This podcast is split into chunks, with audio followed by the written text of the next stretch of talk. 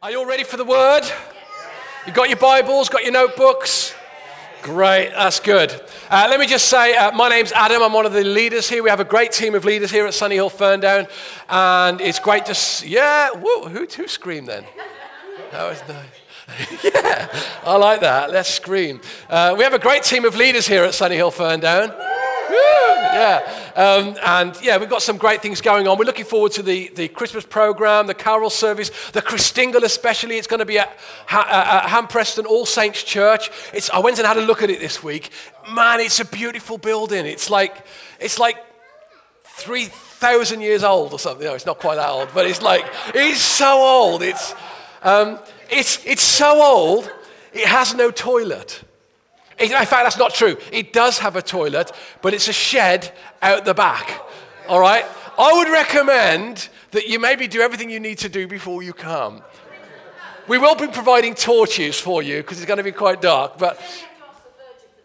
Yeah, yeah, yeah, exactly. I'll put some fairy lights up to make it nice. Spray a bit of scent, or, I don't know. Um, but yeah, it's a beautiful building, and we want to fill that place, don't we? So if you can take some leaflets with you, and if you can maybe deliver it to your neighbours, you know, open, you know, knock on the door, say, why don't you come to this Christingle service? People will come. Uh, we're not allowed to have candles this year, but we're going to have something even better. We're going to have oranges with glow sticks.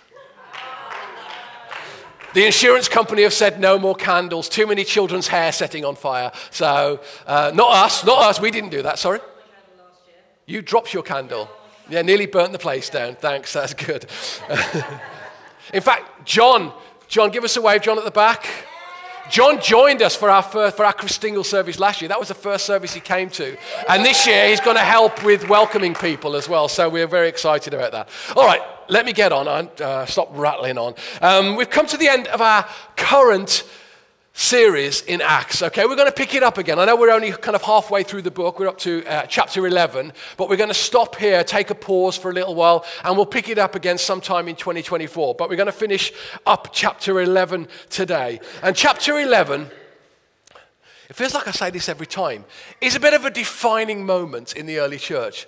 But I feel like the whole of the book of Acts is full of defining moments, isn't it? We look at it because it, it gives us a template of how we as a church should be uh, kind of moving and, and, and praising and growing and being healthy. Um, but chapter 11 is no different. It's a defining moment. It was a defining moment when it happened. It was a defining moment when Dr. Luke wrote it down, recorded it, and it's, and it's, a, and it's helpful for us today. There is stuff that's written, you know, 2,000 years ago that is still helpful for us uh, today. It's still having an effect. So, as always, we're going to start with our key verse, which is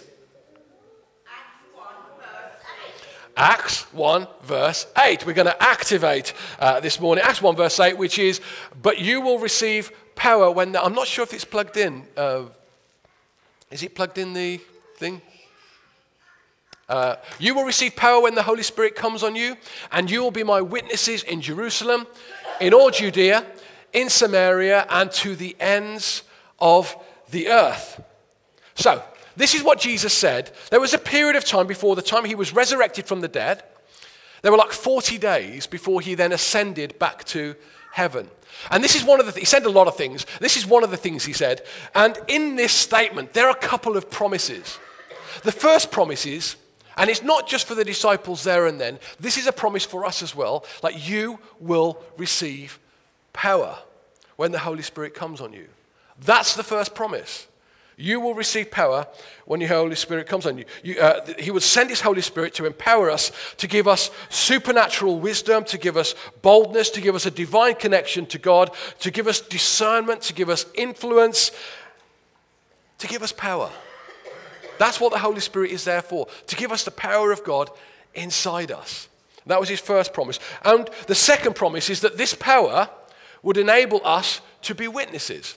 It will enable his first disciples to be witnesses from Jerusalem through Judea, through Samaria, and then to the ends of the earth. But it enables us to be witnesses as well. It will give us boldness, courage. It will give us the words that we should say in order that we can be the witnesses that he called us to be. And we've seen the fulfillment of these two promises pretty much all the way through the book of Acts, starting on Acts uh, chapter 2, the day of Pentecost, when you've got all those believers waiting in the upper room. They're praying, they're worshiping together, they're waiting for the promise of God. And then the Holy Spirit comes on them, and we know they all, you know, there's signs and there's wonders. They all rush out the upper room into the city, and 3,000 people give their lives to Jesus and are baptized on that day. Pretty amazing. Historians and scholars tell us that within six months of that day, the church in Jerusalem had grown to many tens of thousands of people. That is the extent of the power of the Holy Spirit. Like, actually, not the extent, it shows a portion of the power of the Holy Spirit. That so 3,000 people on the day and many tens of thousands of people in the weeks and months afterwards. And I want us to imagine for a moment could you imagine, could you imagine that God would show up here today like that? I think he already has. I think the Holy Spirit has been here this morning. We've experienced him in worship. But could you imagine that we were able to utilize that power to that same effect as they did then? What would that look like? How would that change us as individuals? Would it mean that we would kind of burst out of this room and go into kind of Ferndown and Westmoors and Verwood and Longham and Wimborne and all the areas around and actually change, change our world? That's the power of the Holy Spirit. That's the power that's available to us. And that would be something. Is that the prayer that we're making? Are we praying prayers like, God, fill me with your power, use me that I might reach hundreds of people, you, that I may be a witness to my town, to my city, to my region? Or are we content with prayers that say something like, God, can I have a parking space? or God, I've got a bit of a cold. Or God, you know, change my neighbor. You know, where, where is our level of, of contentment? I do think that we often under expect and underutilize the power of the Holy Spirit. When we see the power of the Holy Spirit working in the book of Acts, it's not just a nice story, it's there to inspire us. It's there to go, ah, that's what that's supposed to look like when I'm filled with the Holy Spirit. What are we doing about that? I wonder whether we totally underestimate who the Holy Spirit is, who that we have actually living inside. And I was trying to think of some kind of analogies that we could use to help us to kind of grasp this. And I was thinking it'd be like having access, like somebody giving us the keys to the Bank of England vault. yes. yeah? And yet, every day we just drop a few coppers into a, into a savings jar, into a piggy bank. When we've got access to all that wealth, but we're still kind of content with these meager coppers. Or it would be like having Einstein living with us as our personal servant, but we only ever use him to help us do the crossword.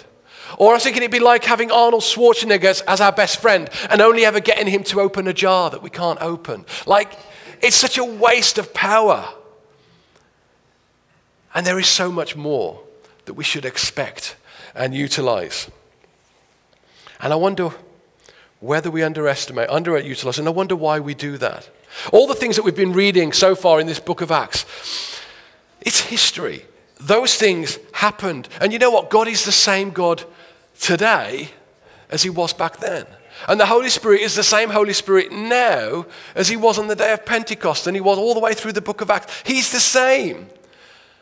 The same power that raised Jesus from the dead is living in you and me. He's living in us. So, what should we expect? And why? Why don't we expect more? Why don't we anticipate that God will move like that today? I wonder if we sometimes think that it's about us. I wonder if we think it's about us. Like it, it's dependent on us.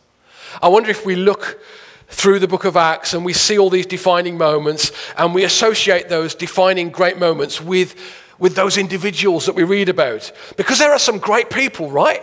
We've been looking at some great people as we've, looked uh, uh, as we've worked our way through the book, book of Acts. Obviously, there's Peter, the, uh, the ex fisherman who stood up on the day of Pentecost and gave the gospel message, leading 3,000 people. That's pretty amazing. That's pretty great. We've got John, who was there with him when the man at the gate was healed, and, and he's there all the way through. He's the disciple that Jesus loved. He's the one that was there when Jesus was on the cross, the only disciple that was left at the foot of the cross when Jesus was hanging there.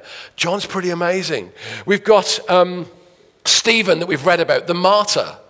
Stephen, who was waiting on tables, but eventually he, he shared the great testimony of God and he was killed for it. And we've got Philip, the evangelist, who went to Samaria and kind of reached a whole city with his evangelism.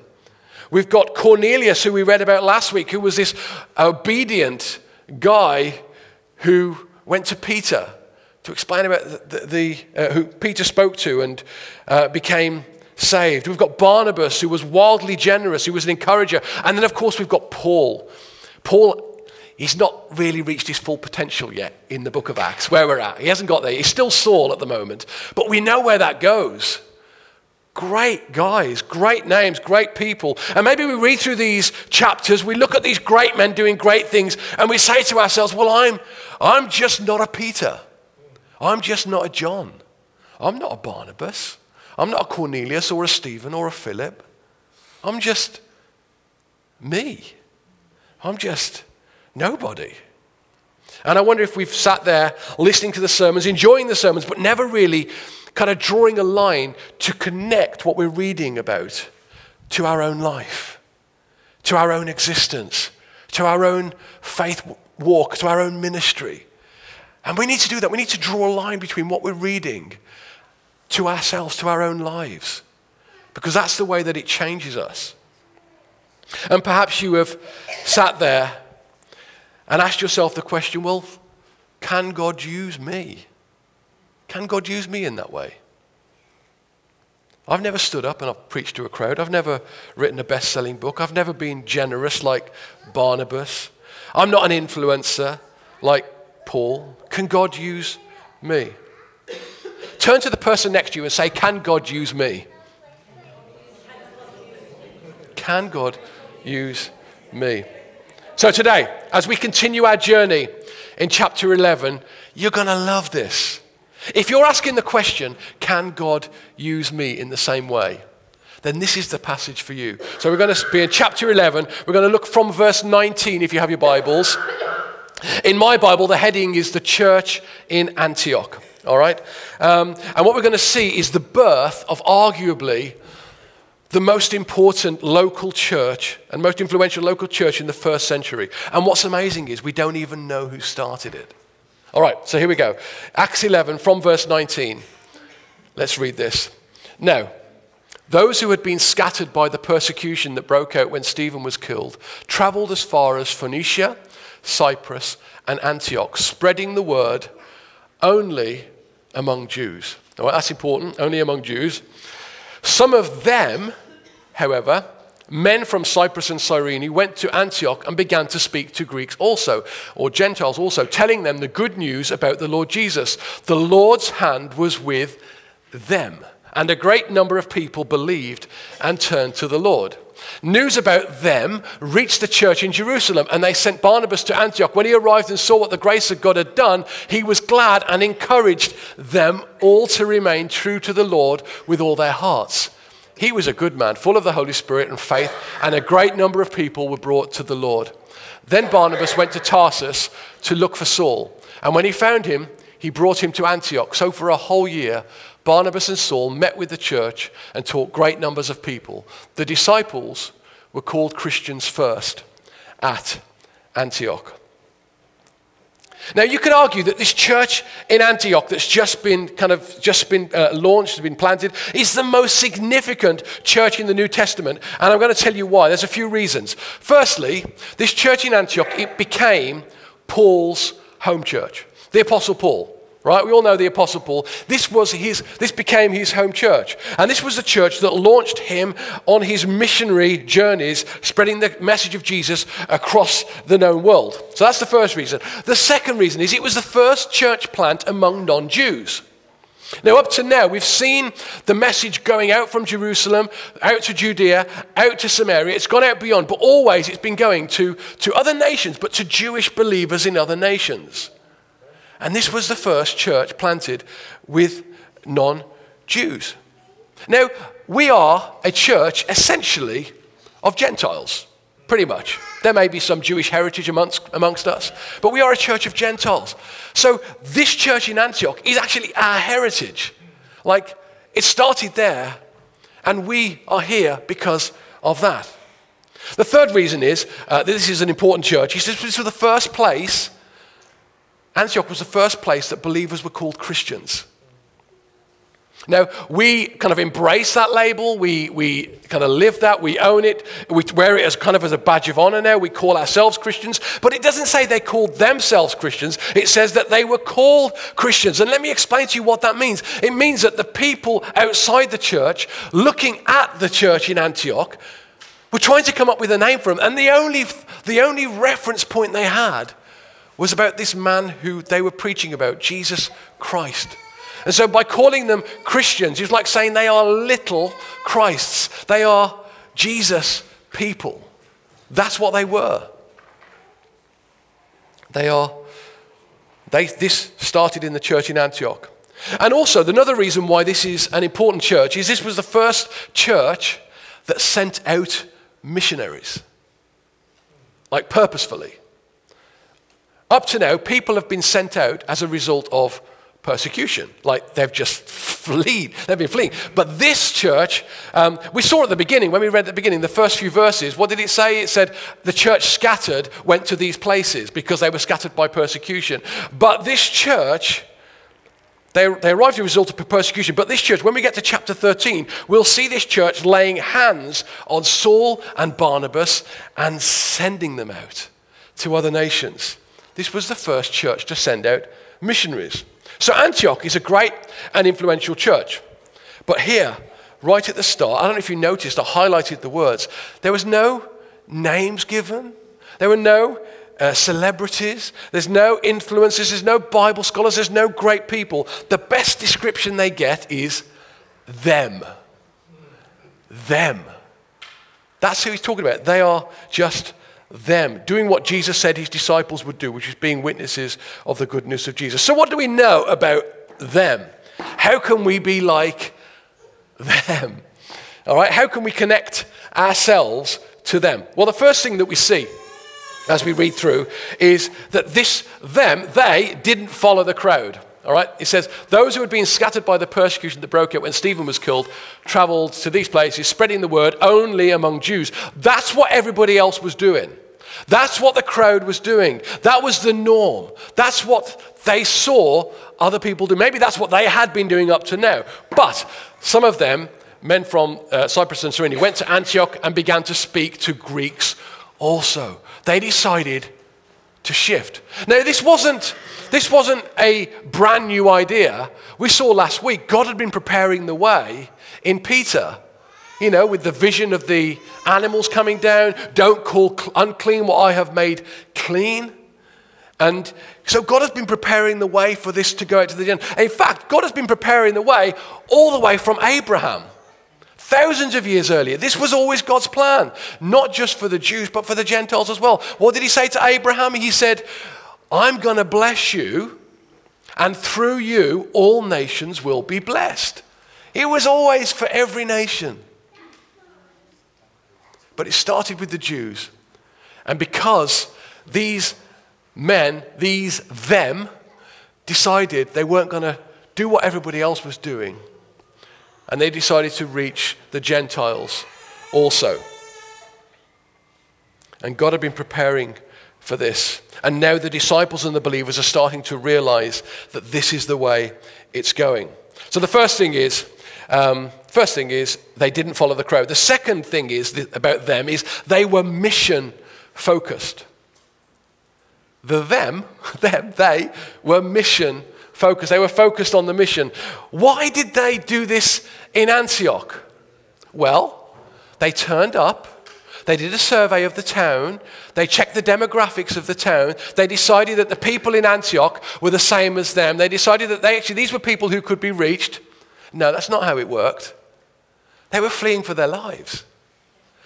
They went to Antioch because that's where life took them.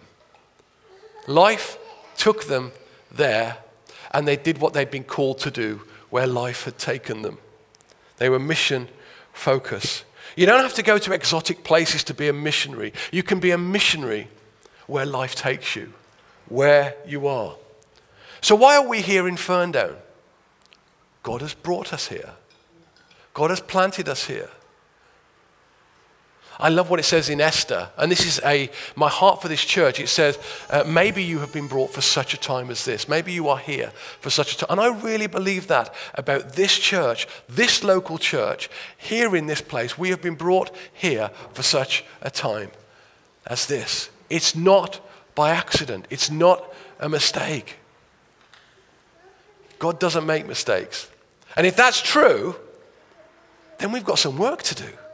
We've got a mission to accomplish here in Ferndown. We don't get to wait, wait for the right circumstances. We don't wait till we get older. We don't wait till we get healthier. We don't wait to get over our current hurdles. We don't wait to get through our current storms. We don't wait to sort out a few things first, uh, whether it's jobs or our schools. We don't need to wait to be a missionary. We don't need to wait to be mission focused. We see where life has brought us and we go, I am here right now and I am going to fulfill the mission that I've been given where I am with the people who are around me right now. And these people, them, they were constantly looking for ways to bring Jesus into their conversation. Jesus was their whole life. They would meet somebody and they would bring Jesus into it. They would just touch base with someone and they'd bring Jesus into it. When I was growing up in my home, you all met my parents. There they are, sat right there. They brought Jesus into everything, which is great, right? As a child, I used to get so frustrated. I would, and, I, and it's wrong of me, I know, but I would bring my mates home from school, and I knew that if I did, pretty soon the conversation with my parents would turn to Jesus and so like, don't always talk about Jesus. But now I realize actually, that's the way we should be.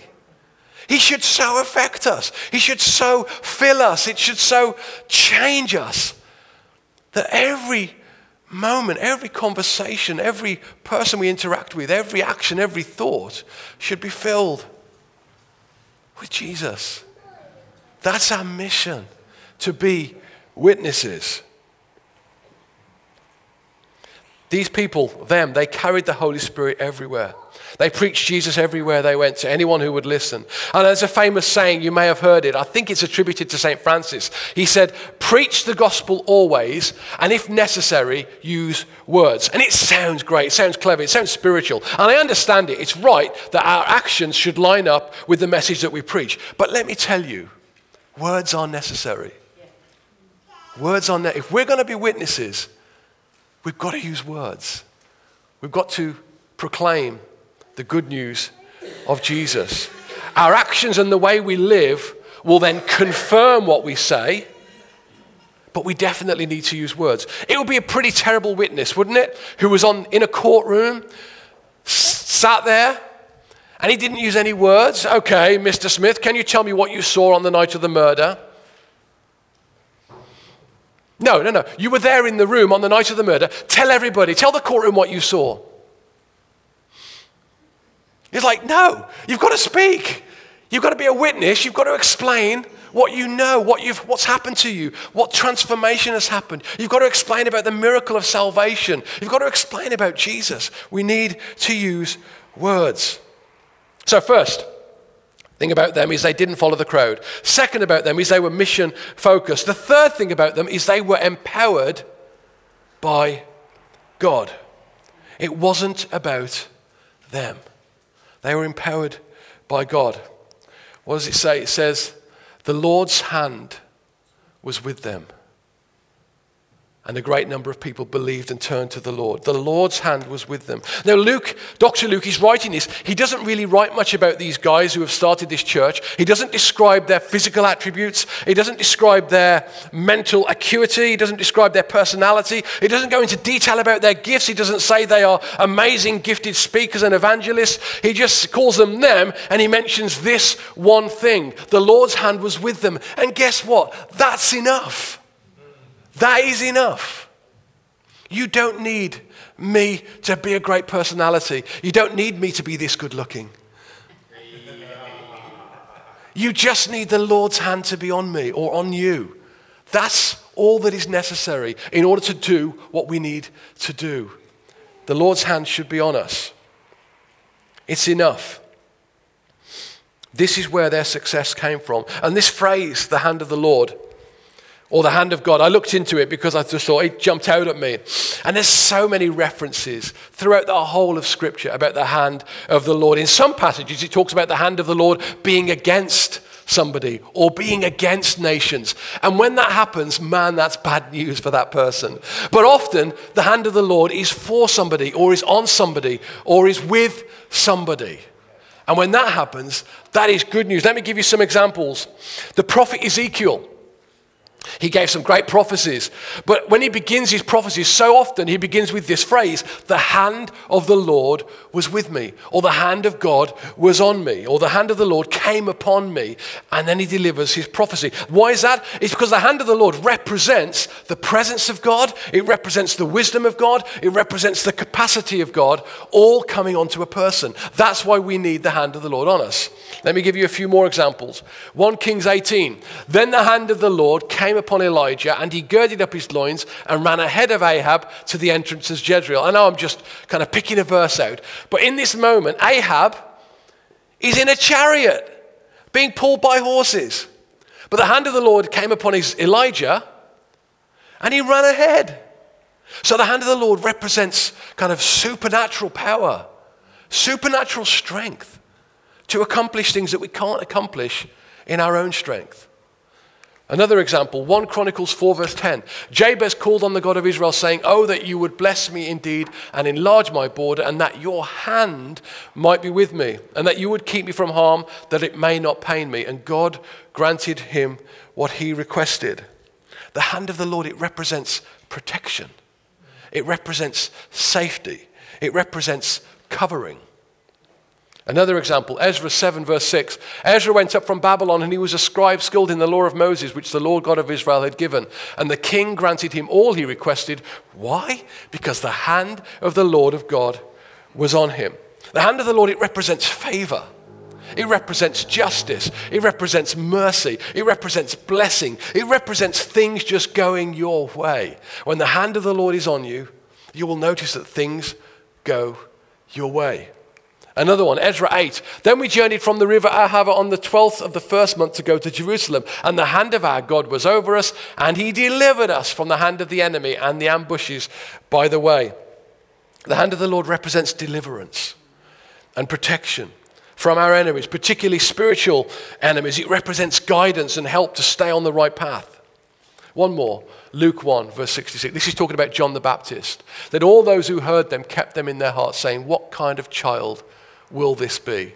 And the hand of the Lord was with him. Because the hand of the Lord, it represents an anointing for a special purpose. And you know what? The hand of the Lord is on each of us for a special purpose. That's what Acts 1, verse 8 tells us. The Spirit of God, the power of God coming on us so that we can be witnesses. The hand of the Lord is on us. We carry God in us. So we carry all these things in us too deliverance, protection, favor, justice, mercy, blessing, safety, supernatural strength and power, the presence and the wisdom of God. All these things are a result of the hand of God being on us. So, where is our expectation for our life to be filled with power and the presence of the Holy Spirit? We should have a huge expectation because our God is huge. Final thing before we wrap up this message and this current series. All of the leaders mentioned here in Acts and in the Bible, all the great names that we all know about, they all started as a them. They all started as just them. We know, don't we, that Peter was a simple fisherman, like thousands of others in the region when Jesus called him, as was John. We know that David looked after his family's sheep when he was anointed for what was to come. We know that Moses, he was an old man living in the wilderness, not eloquent in speech at all when God called him. We know that Gideon tells us it was the least in his family, and his family was the least in the tribe, at least, at least in the tribe, when God called him and used him. We know that Joseph was a prisoner. We know that Stephen and Philip started out waiting on tables. We know that Barnabas, man, there's so much to say about Barnabas. He wasn't someone who, who kind of became great himself, but he brought greatness out in others. We're going to look at that as we work our way through Acts. And then, of course, Saul, who became the apostle Paul. Let's just spend a few minutes looking at Saul's story. Where was Saul when all this is going on in Antioch? Where is Saul? He's at home in Tarsus. You see, Barnabas has been sent from Jerusalem to check out this new church in Antioch that is thriving, this church that is reaching non Jews and is growing and healthy and is filled with the power and spirit of God. And Barnabas turns up to Antioch, sees what they're doing, and he gets so excited. He's like, oh my goodness, this is amazing. This is a great church. Look what these guys have started. This is, this is so good. What does he do? He doesn't go back to Jerusalem to tell them all about it. He thinks to himself, well, this place, Antioch, is a bit of a crossroads. It's, uh, it joins the Middle East to Asia, like it's a, it's a trade route. It's, uh, there's a river port that connects to the sea, so there's lots and lots of hustle and bustle going on in this place. There's lots of people from many nations coming into Antioch, and he thinks, I know who we need in this place. We need Saul. Better call Saul. Somebody got the reference. Yeah. Better call Saul, he thinks. And so he goes, what does it say? He goes to find Saul. Let's give you, let me give you Saul's timeline. Saul, we read about a couple of weeks ago, he, he had that transformational experience on the road to Damascus. He was headed there to persecute Christians, to imprison them. Jesus meets him on the road and he gets saved. What does he do then? He spends three years in Arabia and Damascus, he says, preaching the word. Then he goes to Jerusalem to meet with the disciples. They're a bit frightened of him. They're not sure that it's legitimate. He's, he's, committed lots of acts of violence in the past, so they're worried about it. Barnabas vouches for Saul, brings him before the, the disciples and vouches for him. But then Saul goes back home to Tarsus, and he's there for seven years. I don't know what he's doing. Maybe he's making tents. That's what his job was, making tents in Tarsus. He's just a them at the moment. He's just one of the crowd. But then Barnabas thinks, I know what we need here in Antioch.